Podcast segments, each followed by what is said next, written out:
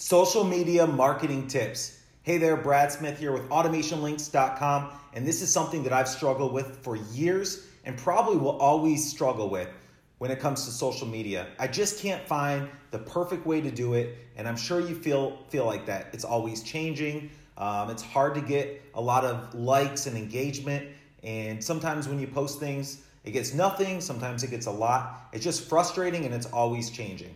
So today I want to talk about how you can personalize this. Now think about it, when you post a picture of your family or something personable on there, that's when it goes crazy. You start getting engagement, likes, and comments, and as soon as you post something about business, zero.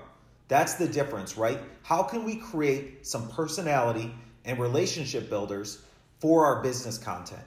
Now, social media is a great channel to start getting potential new clients getting people back to your site and building up your content with.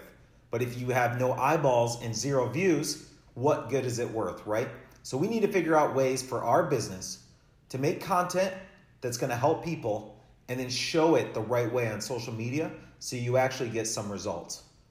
Now, we need to really focus on your niche. If you are a fitness professional, start connecting and focusing only on fitness and those ideal customers. If you're in the health or wellness industry, right? Connect with other health and wellness industry businesses and people that might be interested in that. Now you have people that are actually going to like the things that you share. If you're connected with some random people out there that don't care about anything in your niche, they're either going to unfriend you or they will never like or engage with your content.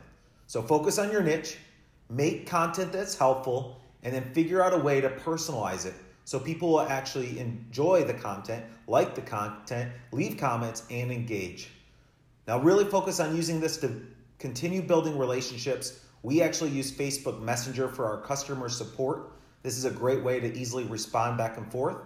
So, think about how you can add the engagement, personalized, and continue reaching out to your ideal customers. Thank you so much for watching and listening. Please leave a comment if this helped you in any way. Hey there, my name is Brad Smith, owner and founder of HealthLinks.com. It's my mission and my passion to help others with their business. So if I can be your coach, your mentor, or help you in any way, that's my goal. My goal is to bring you value. So let me know if there's anything I can help you with, and I look forward to working with you.